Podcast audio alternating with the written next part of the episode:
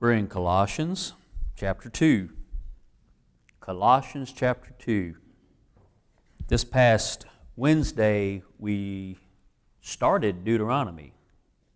There's going to be a couple passages out of Deuteronomy that we're going to talk about uh, later on, I hope. Sometimes what I think we're going to do later on in the sermon may not happen until the following week, but we'll see how it goes. Remember that the, the theme of Colossians is the Christ being the head of the church.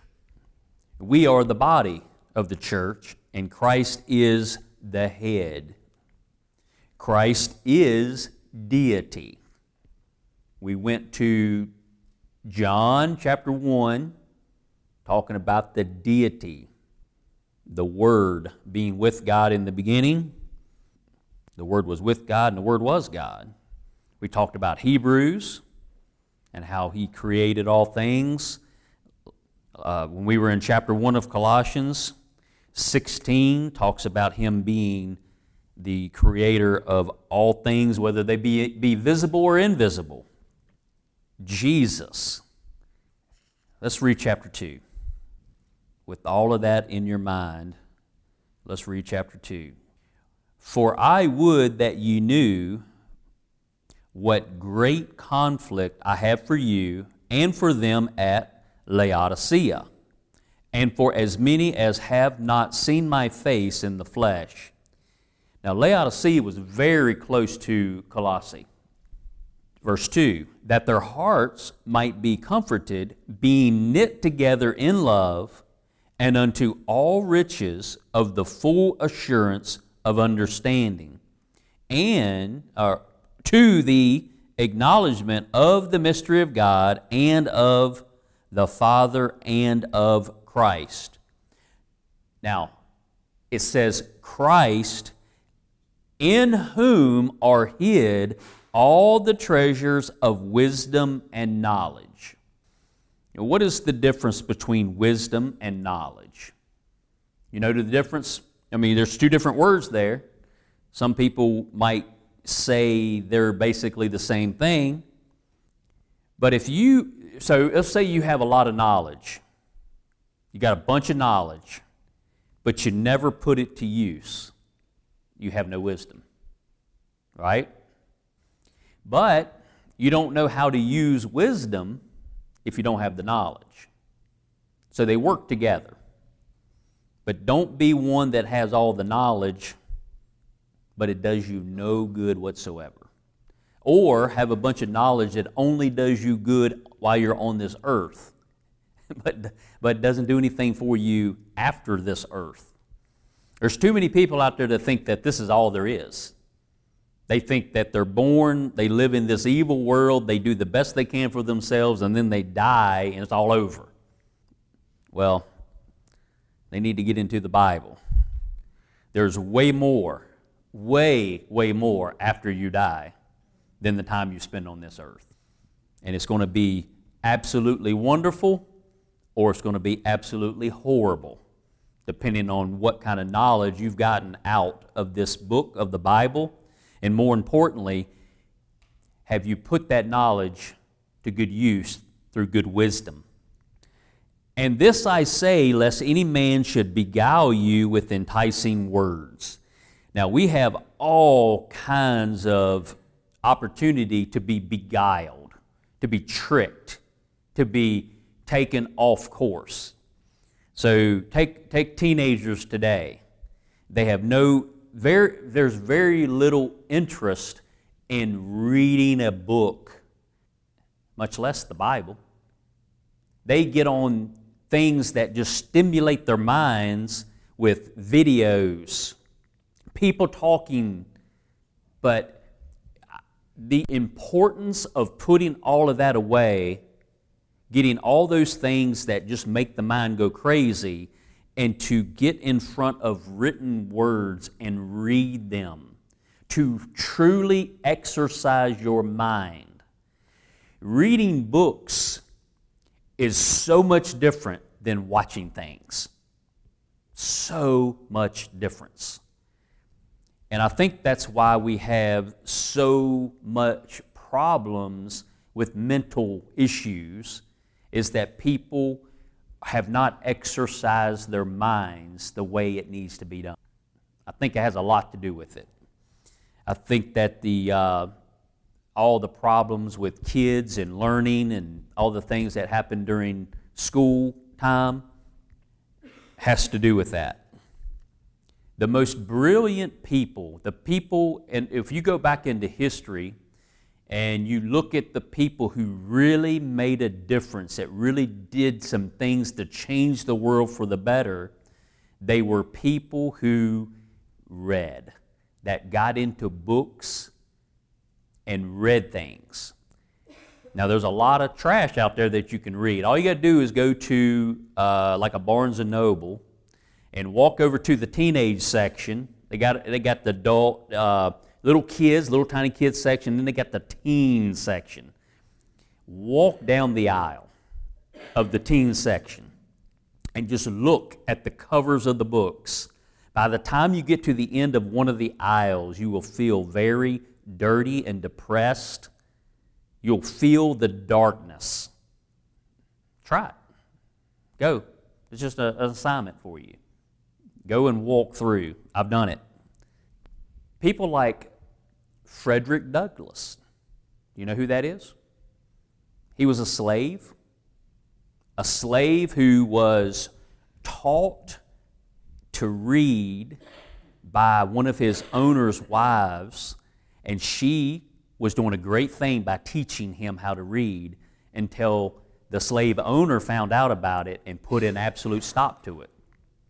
They did not want, when people are educated, it's amazing what they'll do. They'll start to realize that they have rights, that they want to be independent and do great things. Well, you, you can't have people have, you don't want people to have knowledge. You don't want people to learn how to read if you want to control them. Our public school system today is not teaching kids to think, it's just teaching them what to think. And every kid's got a laptop so that they can go do the things that stimulate the mind on the laptop, but not to read a book. I had books when I was in school, I had books for every class. I don't know if they even have books. They carry their laptop. Most kids don't have lockers anymore, and they just go from class to class, and they don't read enough. So Frederick Douglass fell in love with learning when he was a little boy, and then it was taken away from him. And then when he escaped and, and tried to find freedom, he got right back into books because he had learned enough as a kid to where he could self, self teach himself later on. And he became a wonderful mind. And something about him is he changed over time with more knowledge. At about the same time, there was a, a politician guy. His, you might you might remember his, him, uh, Abraham Lincoln. Y'all know him? Abraham Lincoln? He was another person who just devoured books and read to the point where his he didn't get along very well with his father. His father wanted him to work and, uh, and to get out in the fields and do all these things, but he just wanted to read and learn. And he's another person who changed over time. Do you realize that Abraham Lincoln when he first was running for office and was first became the president of the United States that he was fine with slavery being in the South and he didn't want he didn't want to touch it. But by the end of four years of war, he had totally changed his mind. Totally changed. People change over time, sometimes a great deal of time, sometimes a shorter period of time. But the Word of God, if you will read it, you must read it for yourself. And I promise you, it will change you for the better. We have become a nation that has turned away from the Word of God. If you go back to that time period that I'm talking about with a Frederick Douglass uh, and an Abraham Lincoln, they cherished the Word of God. They cherished it. it. When we this past Wednesday, when we were going through the first chapter of Deuteronomy, I got through 40 verses. But as we were going down through there, it talked about Moses realizing that he could, it, the, the nation of Israel had grown to where it was predicted years and years before that they, the descendants of Abraham, would end up being so many that would be like trying to count the stars in heaven, be trying to count the sand on the seashore. And Moses said, We're at that point now, at the end of the 40 years of wandering. And he said, I can't be your one leader. There needs to be other leaders that we need to be appointed. And I kind of uh, used that as how our founding fathers, when they started this country, wanted to form a, a government that matched the Word of God as close as they could. So, just like Moses talking about how the population had expanded, there needed to be more leaders. Well, our government was set up as a representative government so that when the population grew, the number of people that you sent to Washington to represent you grew as well. In the House, that's the way it is, right? In the Senate, it's only two per state, regardless of the population, which uh, does certain things, but then the House grows with the population. And that matches kind of what Moses was saying in Deuteronomy. Then you get down a little further and it talks about judges and how a judge should not have any respect of persons but treat everybody the same. Whether they're poor and can't afford a good lawyer, be fair to them just like you would somebody who was somebody. Right? That's the way we're supposed to be. And if you don't have people who have the fear of God in them, then they won't judge correctly. They can be bribed, they can show favoritism. But if you know the Word of God, did we ever find out if it was John Adams or not that we were talking about on Wednesday?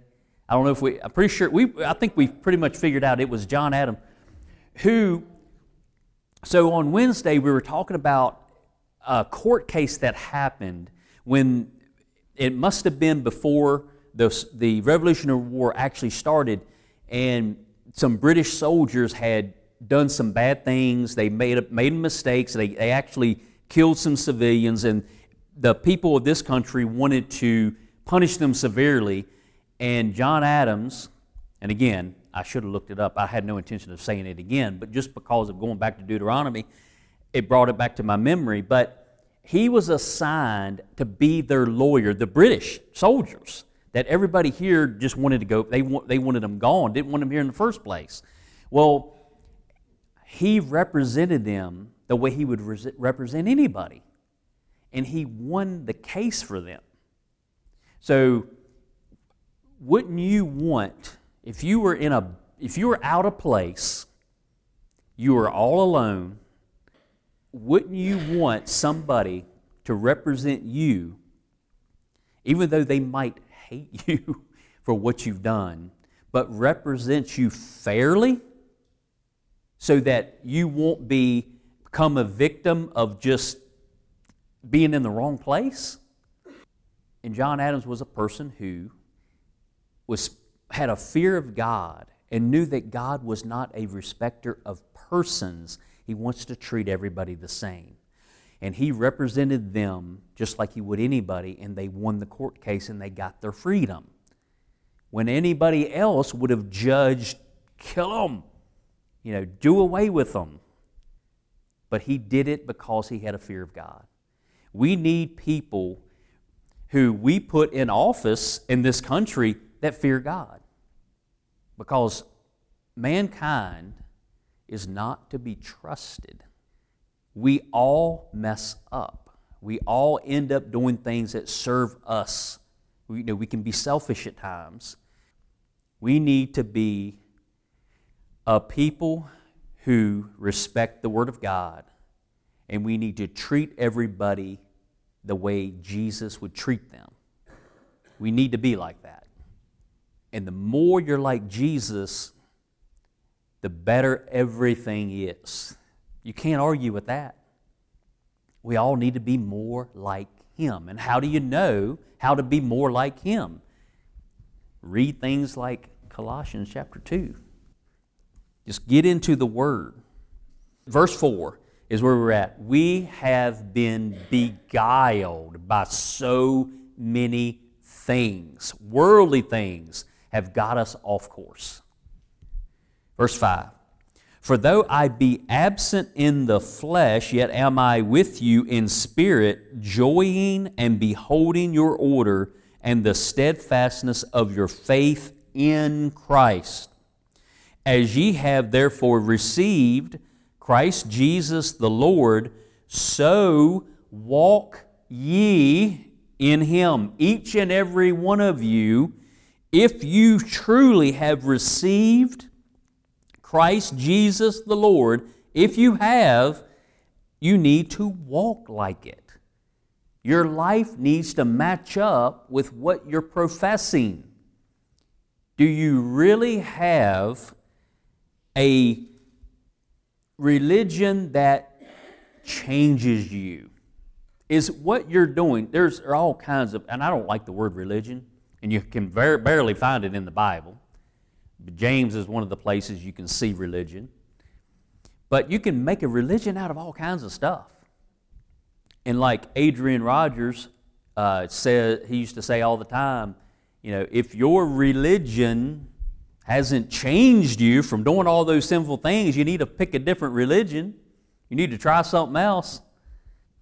And I know this Word of God, if it's in your heart, it will change you, and you will want to walk in Christ.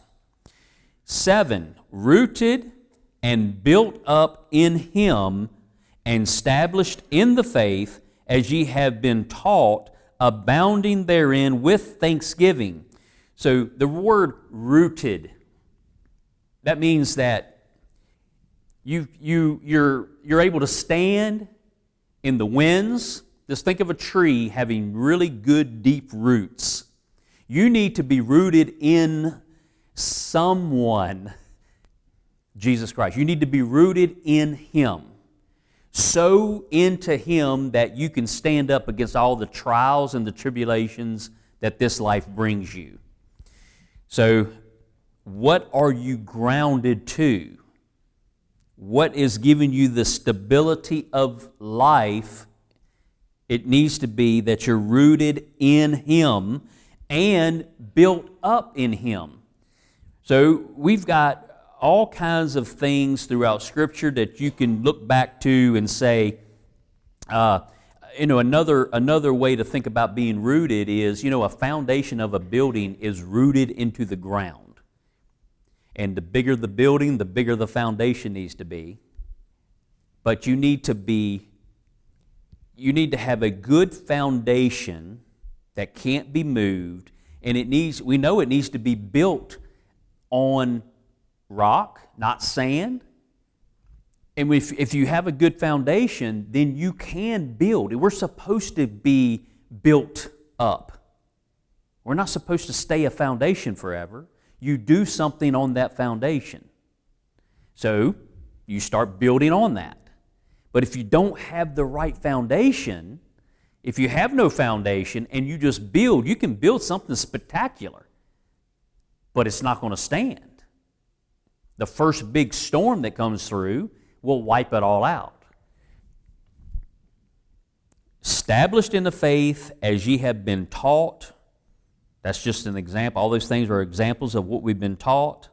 Abounding therein with thanksgiving. We need to be thankful. We need to be more thankful. Verse 8 Beware lest any man spoil you, spoil you through philosophy and vain deceit. Now, that word vain is a King James word. Some people will change it to empty. But there are all kinds of men who will. You know, the word spoil is when you've been defeated and then they come and take what you had. So, in a war situation, especially in the Bible, you see where you go in, you defeat your enemy, and then you can take of the spoil. All the things that these people you've defeated really have no use for anymore because they're dead. Now, you're being warned right here beware lest any man spoil you. That means they've defeated you. And anything that you may have had, uh, all, all the things you've been taught out of the Word of God, you could possibly be overtaken by somebody and pull you away from the truth and then take anything that you had. And that's through philosophy and vain deceit, after the tradition of men, after the rudiments of the world, and not after Christ. Now, there's all kinds of traditions of men. That's why I don't want to be referred to as a whateverist. You know, you got, you got all these famous people that are sometimes called church fathers that you can go back to and almost worship them. There's people. You know, I have to be careful of that. I have to be careful not to start to worship somebody like a Charles Spurgeon.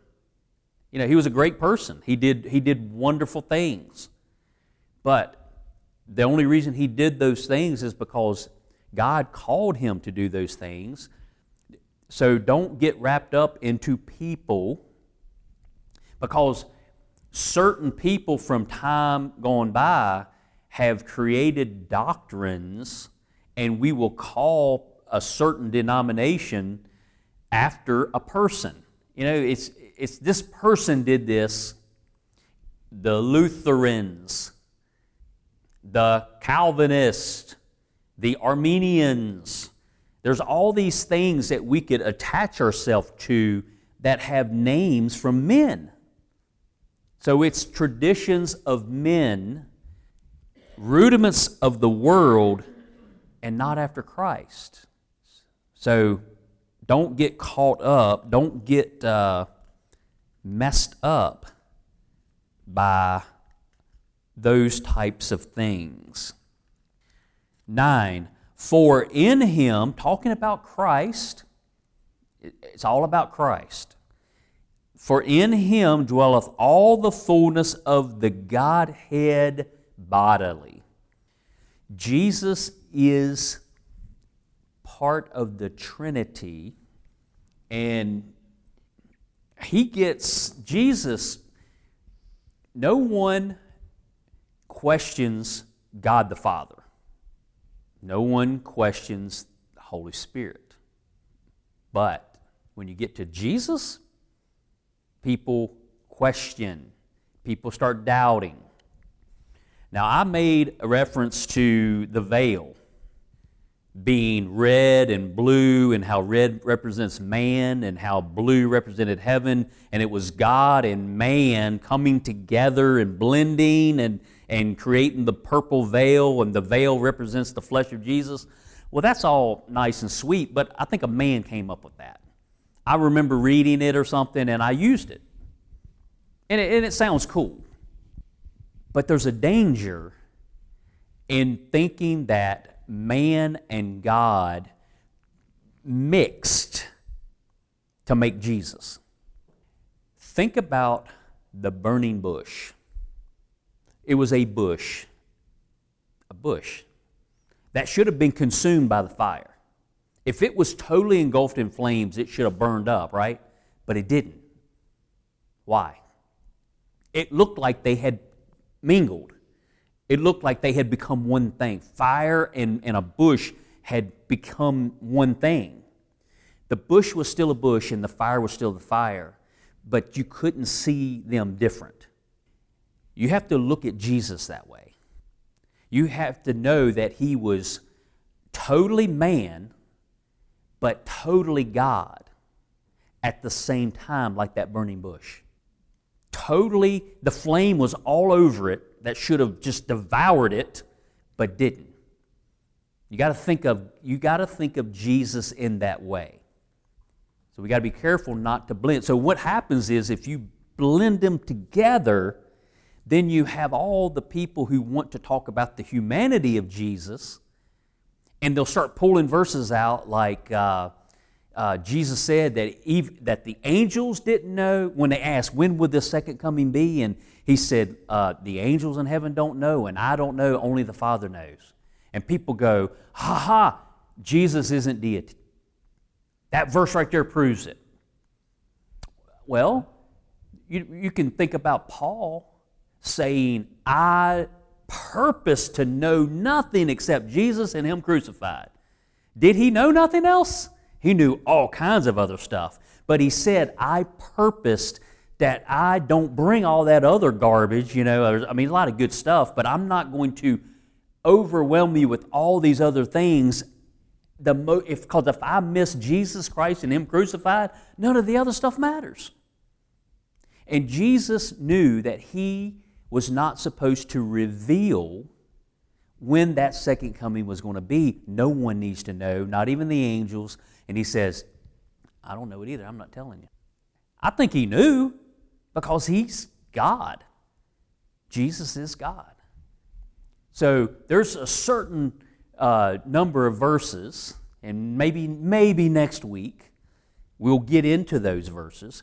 But we're gonna next week. I want to I want to talk about uh, get more in depth about the deity of the Son, the Son of God.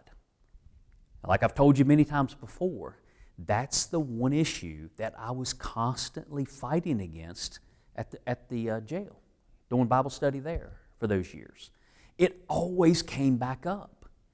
It was Jesus, just a really, really good person, and they had different levels of believing that he was deity or not, but that he was somehow a little less.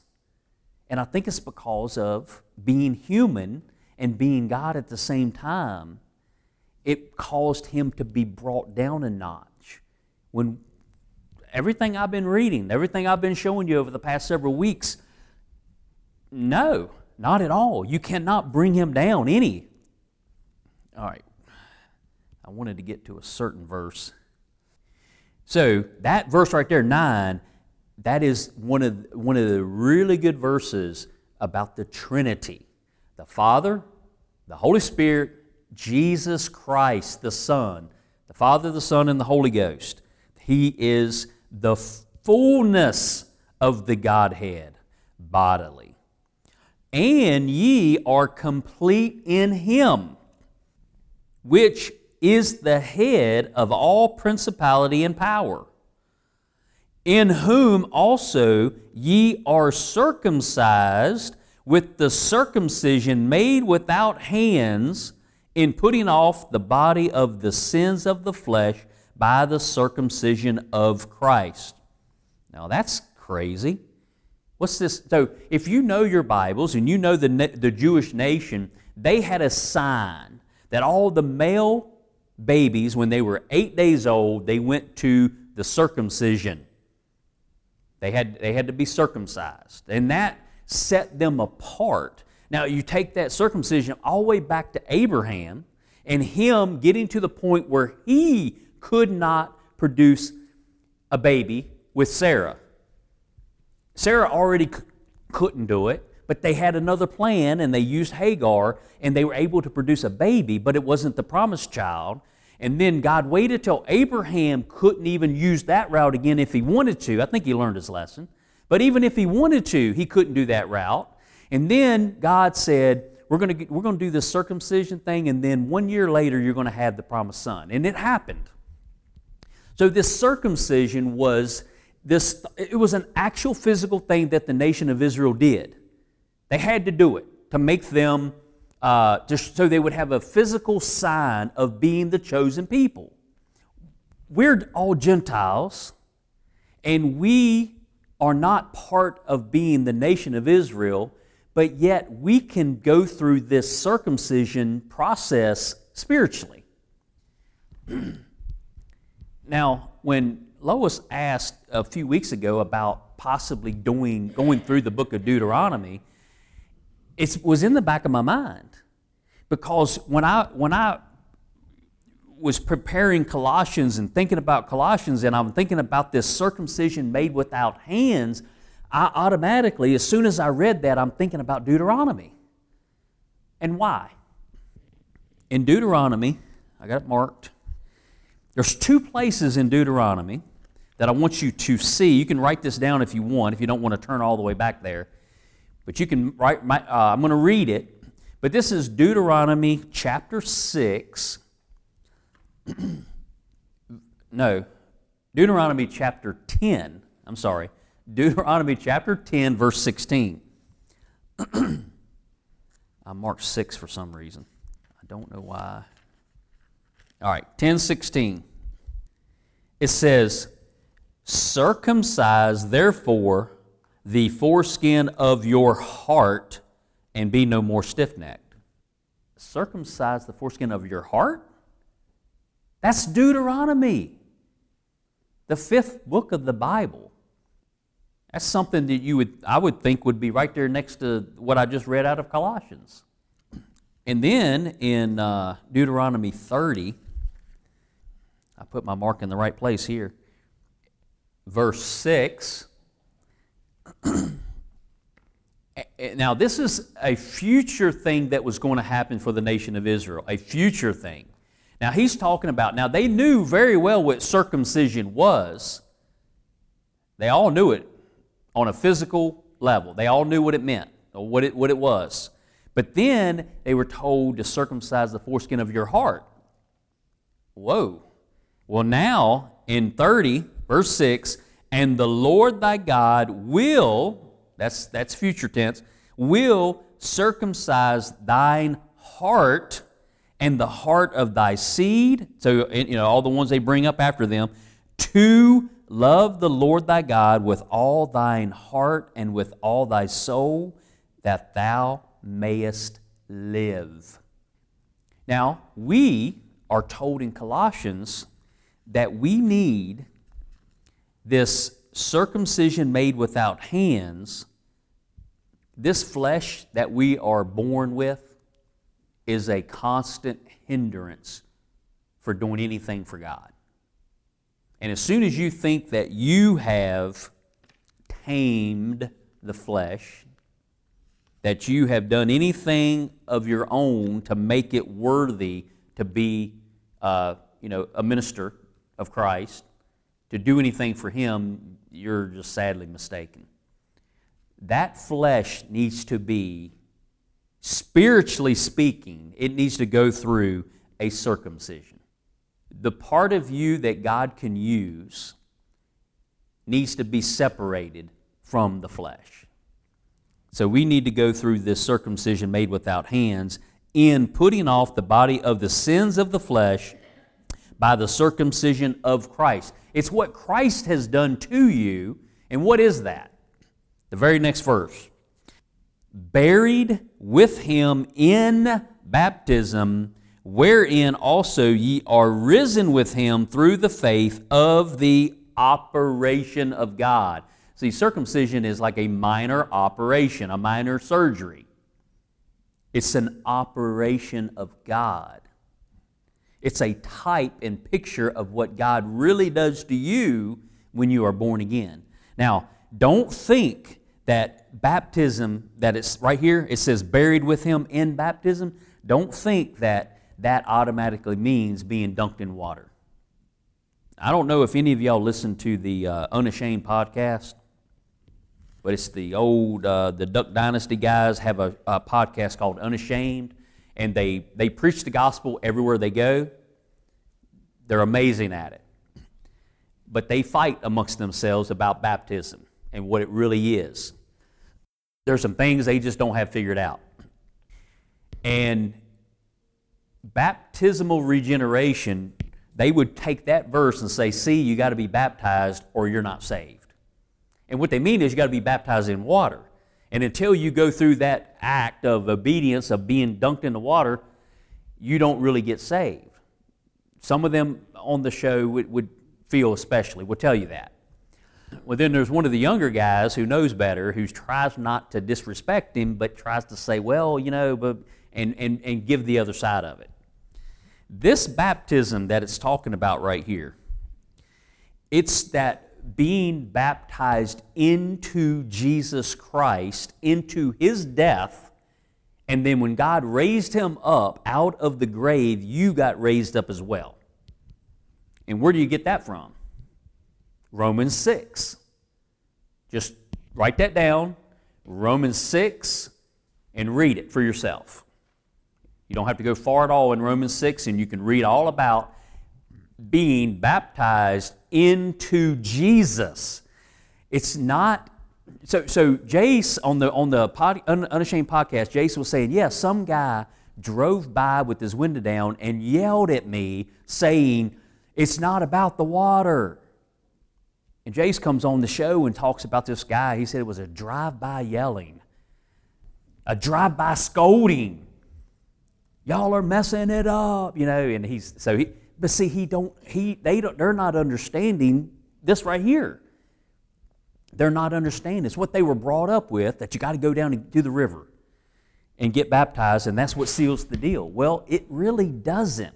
It's a very important part of our Christian walk that we do that. But you got to remember that the baptism that really saves you is being is the one in, in Romans 6, the one that gets you into Jesus. You got to be baptized with the Holy Ghost. Buried with him in baptism, wherein also ye are risen with him through the faith of the operation of God, who hath raised him from the dead, and you, being dead in your sins and the uncircumcision of your flesh. See, if you haven't gone through that spiritual circumcision, you're still in your flesh. All right, so the and the uncircumcision of your flesh hath he quickened together with him, having for, forgiven you all trespasses. So, if you've gone through this buried with him in baptism, then you have been made alive, been brought up out of the grave, You've been made alive, that's the word quicken. With Jesus, if you try to do it without Jesus, it is not working. That's why, that's why going to the preacher and saying, I want you to take me to the river and baptize me so I can be saved, or I need you to baptize me so I can have a certificate that I can show everybody that says I got baptized. You're doing it without Jesus if you're doing it that way. You got to be baptized in Jesus, and then we can go do that. Together with Him having forgiven you all trespasses. 14, blotting out the handwriting of ordinances that was against us, which was contrary to us, and took it out of the way, nailing it to his cross. And having spoiled principalities and powers, he made a show of them openly, triumphing over them in it. That's what I wanted to get to today was 15. And we did it. But there's a whole thing I wanted to read out of another thing that I, can't do. We'll do that next week. But and that's going to be really getting into the attributes of Jesus and all there's there's things that he did that shows that he is God the Son of God. He is equal with God. And we'll get into that next week, next Sunday. So Jesus did an amazing thing by going to the cross. And, you know, that word blotting on 14. See, the, notice that word blotting out. Most, most new versions of the Bible don't have that word. Blotting. What, would you, what does it make you think of? blotting something with the blood, blotting out the law that was against us, these ordinances that were, the law condemns us. And the blood of Jesus saves us. The blood must be applied. Think about what they did to the doorpost and the lintel, blotting the blood on the doorpost with the hyssop. The blood must be applied. Beautiful wording in the King James Bible. All right, let's pray. Heavenly Father, we thank you for your word. We thank you for Colossians, this wonderful letter that uh, we have in our Bibles. Father, we have learned so much from it. Father, we thank you for caring about us, knowing that we needed this, uh, this circumcision made without hands. Father, I pray that each and every person who hears this will call out to you and that they will want to be saved by being baptized into their Savior, Jesus Christ, being taken on His experience going into the grave, Father, that they will be raised up to walk in newness of life. Thank you, Father. In Christ's name we pray. Amen.